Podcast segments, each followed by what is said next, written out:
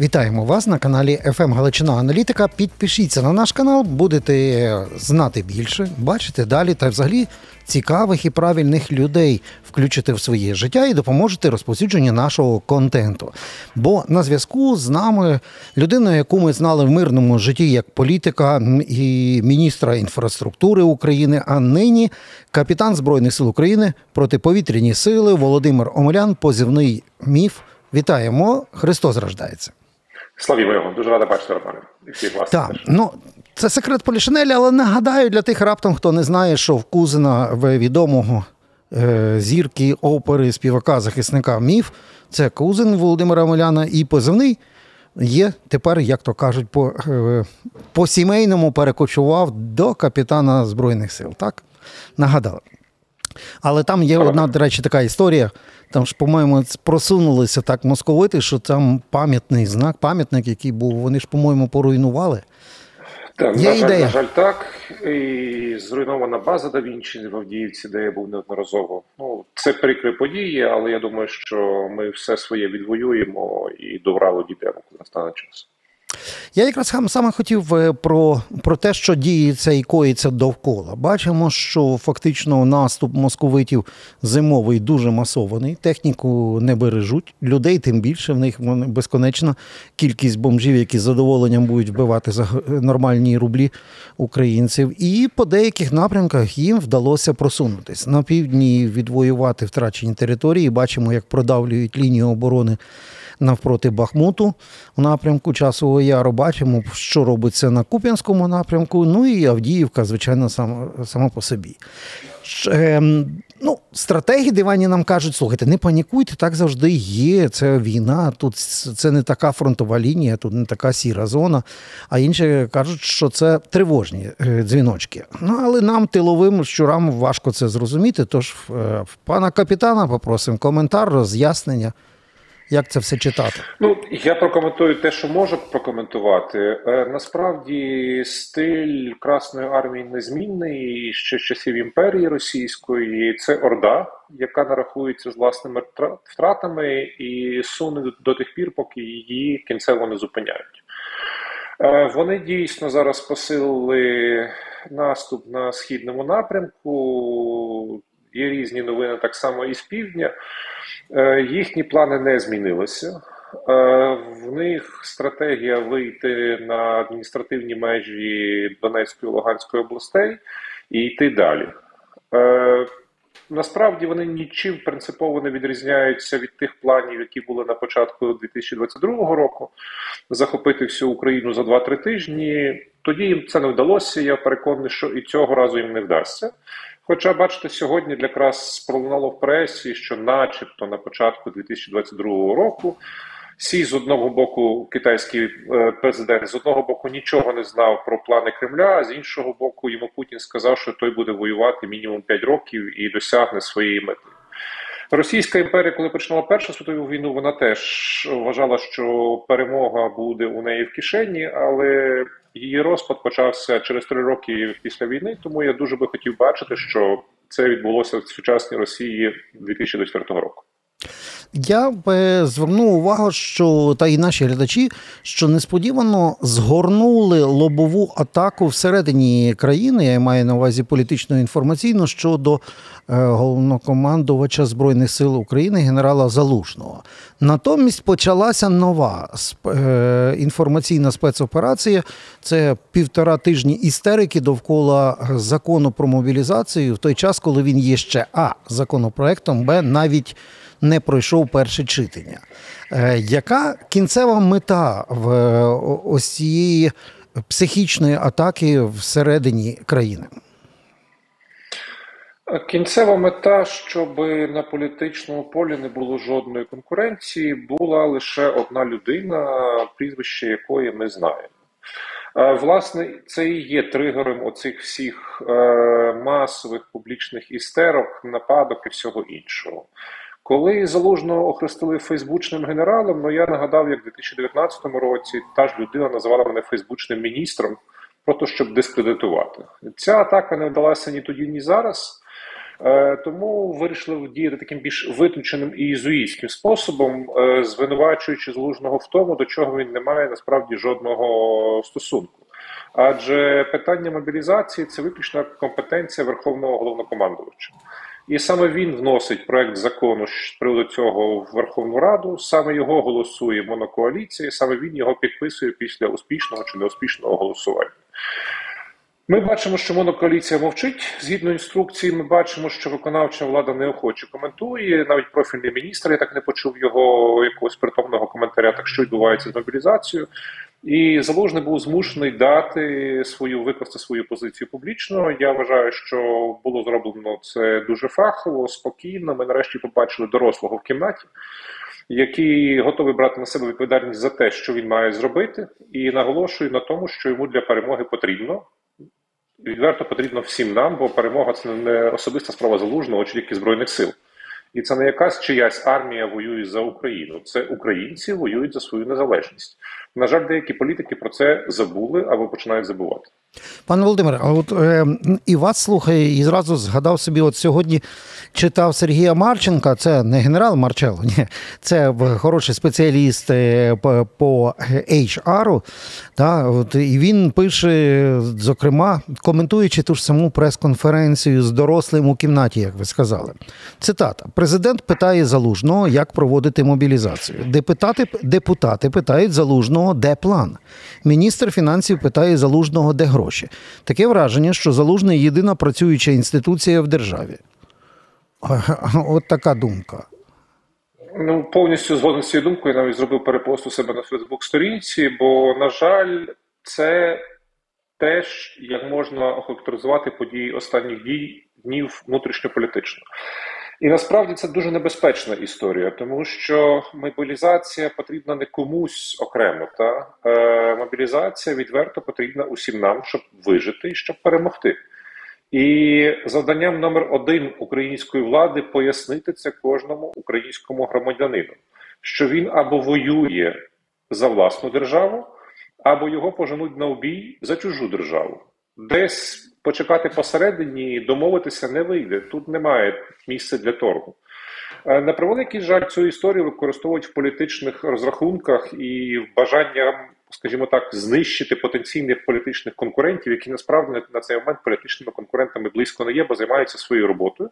І замість того, щоб допомогти в цій роботі, всіляко перешкоджають. Тож тут такий цікавий теж момент. Ви помітили, що Буданов зовсім зник з ефірів. Його О. немає. Добре, що ви і... на цьому наголосили. Я якось е, да. не звернув увагу. А реально, а чому це, це наш так сталося? Як як переповідають мені окремі втеничні люди, кажуть, що він просто зайшов в високий офіс, каже, що бачите, яка мене шлена підтримка, я готовий стати вашим наступником. Ця ідея настільки не сподобалася, що йому просто одразу вимкнули ефір. Ну це знову ж таки свідчить про неповну адекватність в оцінці існуючої ситуації, бо е, такі речі в нормальній країні не припустимі. Навпаки, е, кожен лідер держави має бути зацікавлений в тому, щоб в політичному середовищі був не один наступник, а мінімум 3-5 е, лідерів, які борються за найвпливовішу і найважливішу посаду в країні. Бо саме тоді ми отримуємо якісне керівництво, і саме тоді ми отримуємо спокійне, безпечне е, життя, яке стає кращим з кожним роком, не в телевізорі, а в реальності. Пане Володимире, але от тут є е, один момент. Ну, ми прочитали Конституцію в декількох її місцях, де саме є про е, права обов'язки такого інституту, як президент. І там якраз є чітко прописано. Розробляє, подає і так далі. Тобто мобілізація входить в сферу обов'язків, конституційних обов'язків президента. Чому в цьому випадку законопроект пише Кабмін, подає його міністр? А не це є першочерговим законопроектом від президента? Е, тому що вже всі, які мають займатися обороною держави, посилювати наш оборонний наступальний е, потенціал, займаються, мабуть, майбутніми політичними перегонами, яких насправді може і не бути. Бо якщо ми не Бог програємо, то про вибори взагалі не, не, не йтиме мова.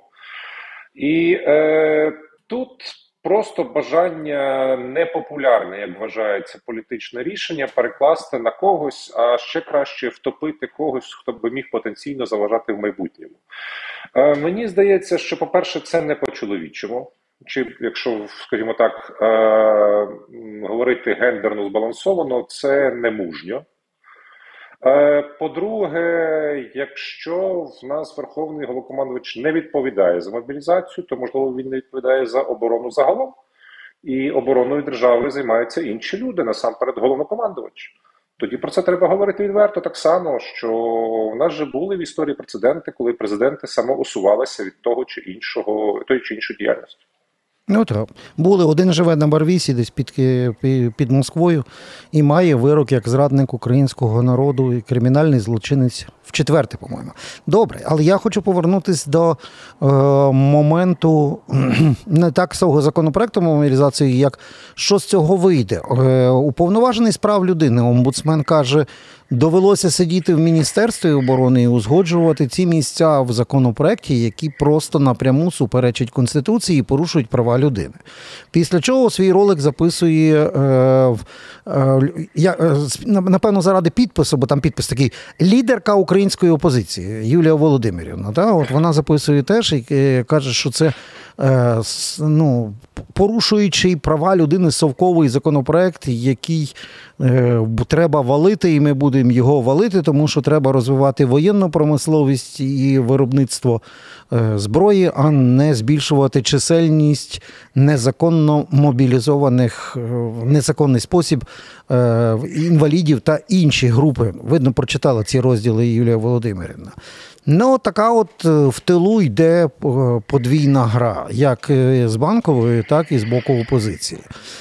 Мені здається, нічим добрим вона не має закінчитися, або е, навпаки, це ставиться якась кінцева ціль от тим всім срачам в тилу.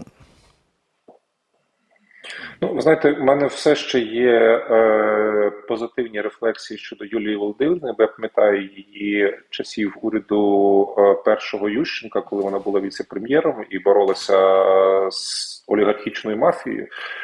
Потім в неї були різні етапи в житті. І знаєте, вже така народна прикмета, що коли Юлія Володимирівна дуже часто в ефірі щось критикує, значить вибори не за горами. От я не знаю, чи це саме той випадок, але як на мене, ключова негативна історія щодо обговорення закону про мобілізацію полягає в тому, що служба в армії розглядається як якийсь жах чи покара за щось. Угу. Так не повинно бути. Так ми не зможемо перемогти. Це дискредитація не лише армії, це дискредитація і підрив підвалин самої державності. Захищати державу це має бути честь і обов'язок кожного. Безумовно, людям треба роз'яснити, хто чим має займатися, і люди повинні відчувати справедливий підхід до вибору їхніх ролей в тій чи іншій постасі. Але знову ж таки, ми говоримо всього лише про 500 тисяч людей, які необхідно мобілізувати наступного року. Минулого року було мобілізовано близько мільйона, і це були переважно добровольці. Якщо ми би не провалили е, роз'яснювальну кампанію на телемарафоні, яка насправді навіть не велася, а займалася якісь чорті знає чим, не хочеться підбирати сильніші слова, то в нас би зараз такої проблеми близько не було. Дійсно, в чому права Юлії Володимирівни, що якщо ми би запустили воєнне виробництво, на цьому наголошено не тільки вона, а дуже багато політиків. То в нас кожен український солдат відчував що він воює з захищеного бункера, управляючи дронами, які в повітрі на землі і е, на, на морі знищують окупантів. І -hmm. він був би в мовній безпеці, а не голіруч там чи пішки, проходячи мінні поля. Ну але так не сталося. Я думаю, за це буде теж окрема відповідальність тих людей, які спершу розповідали, що війни не буде а потім що ми переможемо за 2-3 тижні. Тут теж е, цікавий момент. Протягом е, ну, ось цих е, етапів після повномасштабного вторгнення важко було не помітити деякі моменти. Момент перший. Велика кількість людей, які були просто в політиці, були, але були критиками чинної влади, раптом отримали повістки, і все, що їх зв'язувало з військом, це була якась там воєнна кафедра в їх молодій студентській сталінські роки. Тоді це е, в певному середовищі розглядалося як власне покарання для того, щоб закрити рота і критичні голоси. Підтвердженням цього з'явився е, допис від вікоповної і опасної інтелектуалки з комітету оборони і розвідки Мар'яни Безуглої, бо вона сказала: так, стоп, треба тепер перевірити отих дембільнувшихся добровольців, різних блогерів та інших журналістів і експертів, які пішли добровольцями, дембільнулися, а можливо, незаконно вони дембільнулись. Тобто підтвердила тим, що це є один із способів покарання, а не конституційний обов'язок кожного громадянина. А з другого боку, Юлія Тимошенко, яку ми вже згадали, каже, що ні, спочатку хай йдуть воюють силовики, які сидять в теплих е, кабінетах. Ну і воно і все якось так теж незрозуміло, бо вже Нацполіція відповіла, куди ви там хочете нас 100 тисяч, щоб ми воювали, якщо у нас загалом 120 тисяч, та і ми, в принципі, задіяні в обороні е, не менше, ніж інші. Одним словом, отакі, така ентропія от з декількох таких речей, і справді, е, е, як відкрутити тепер назад, коли служба і захист України розглядається як система репресивна і таке кримінально-політичне покарання? Ну, ви знаєте, мені насправді легше, тому що я пішов перший день війни добровольцем е- і був осторонь цих всіх процесів. І мені здавалося, що це справедливо. Та? Тобто, коли ти говориш про любов до батьківщини не на словах, але й своїми діями це підтверджуєш. Та? І воювати мають всі, а не там умовно бідні, чи опозиціонери, чи навпаки інша, якась там може бути ще чергова історія. Ну, там можна багато говорити там добре, я воюю героїчно чи не героїчно, але з першого дня я в Збройних силах і захищаю свою країну. Е, щодо е, цієї загальної ситуації, так дійсно є спроба неодноразово розглядати армію як покарання за щось. От ти критикуєш владу, йдеш там, мовно, в Бахмут. Я, до речі, там був.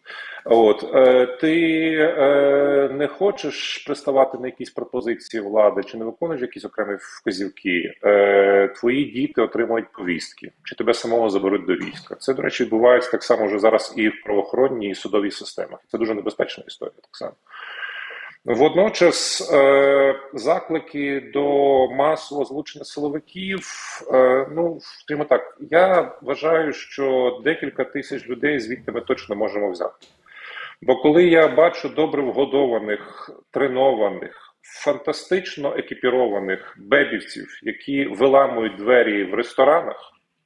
Ну sorry, ресторани це точно не той об'єкт, де потрібно вам супер якийсь спецназ.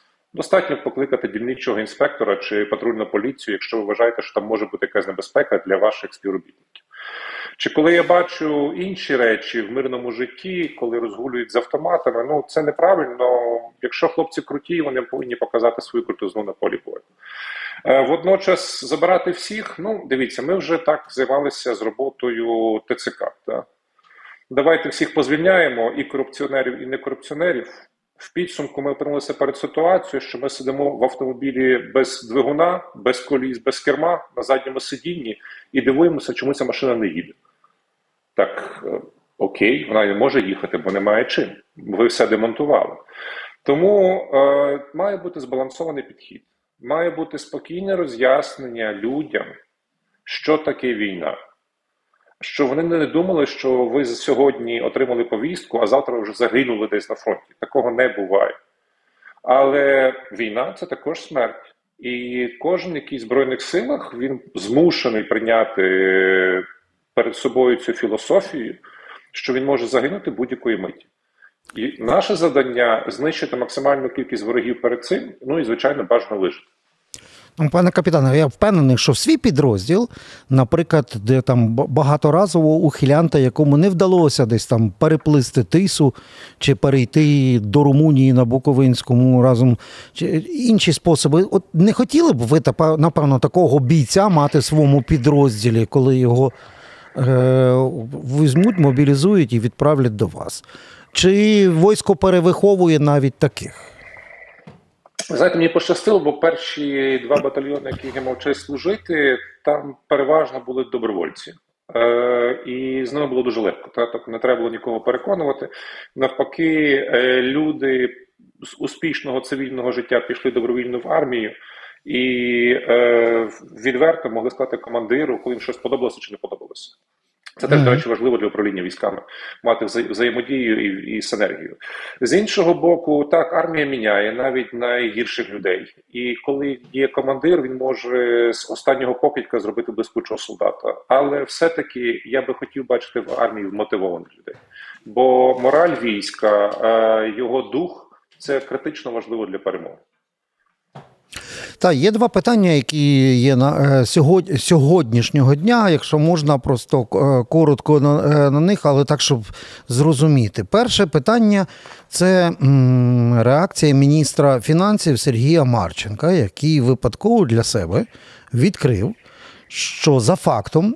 Українські військові, які мобілізуються весь час, бо у нас триває мобілізація щодня, незалежно є той закон чи нема що вони досі купують необхідні всі речі власним коштом або отримують необхідне через волонтерів.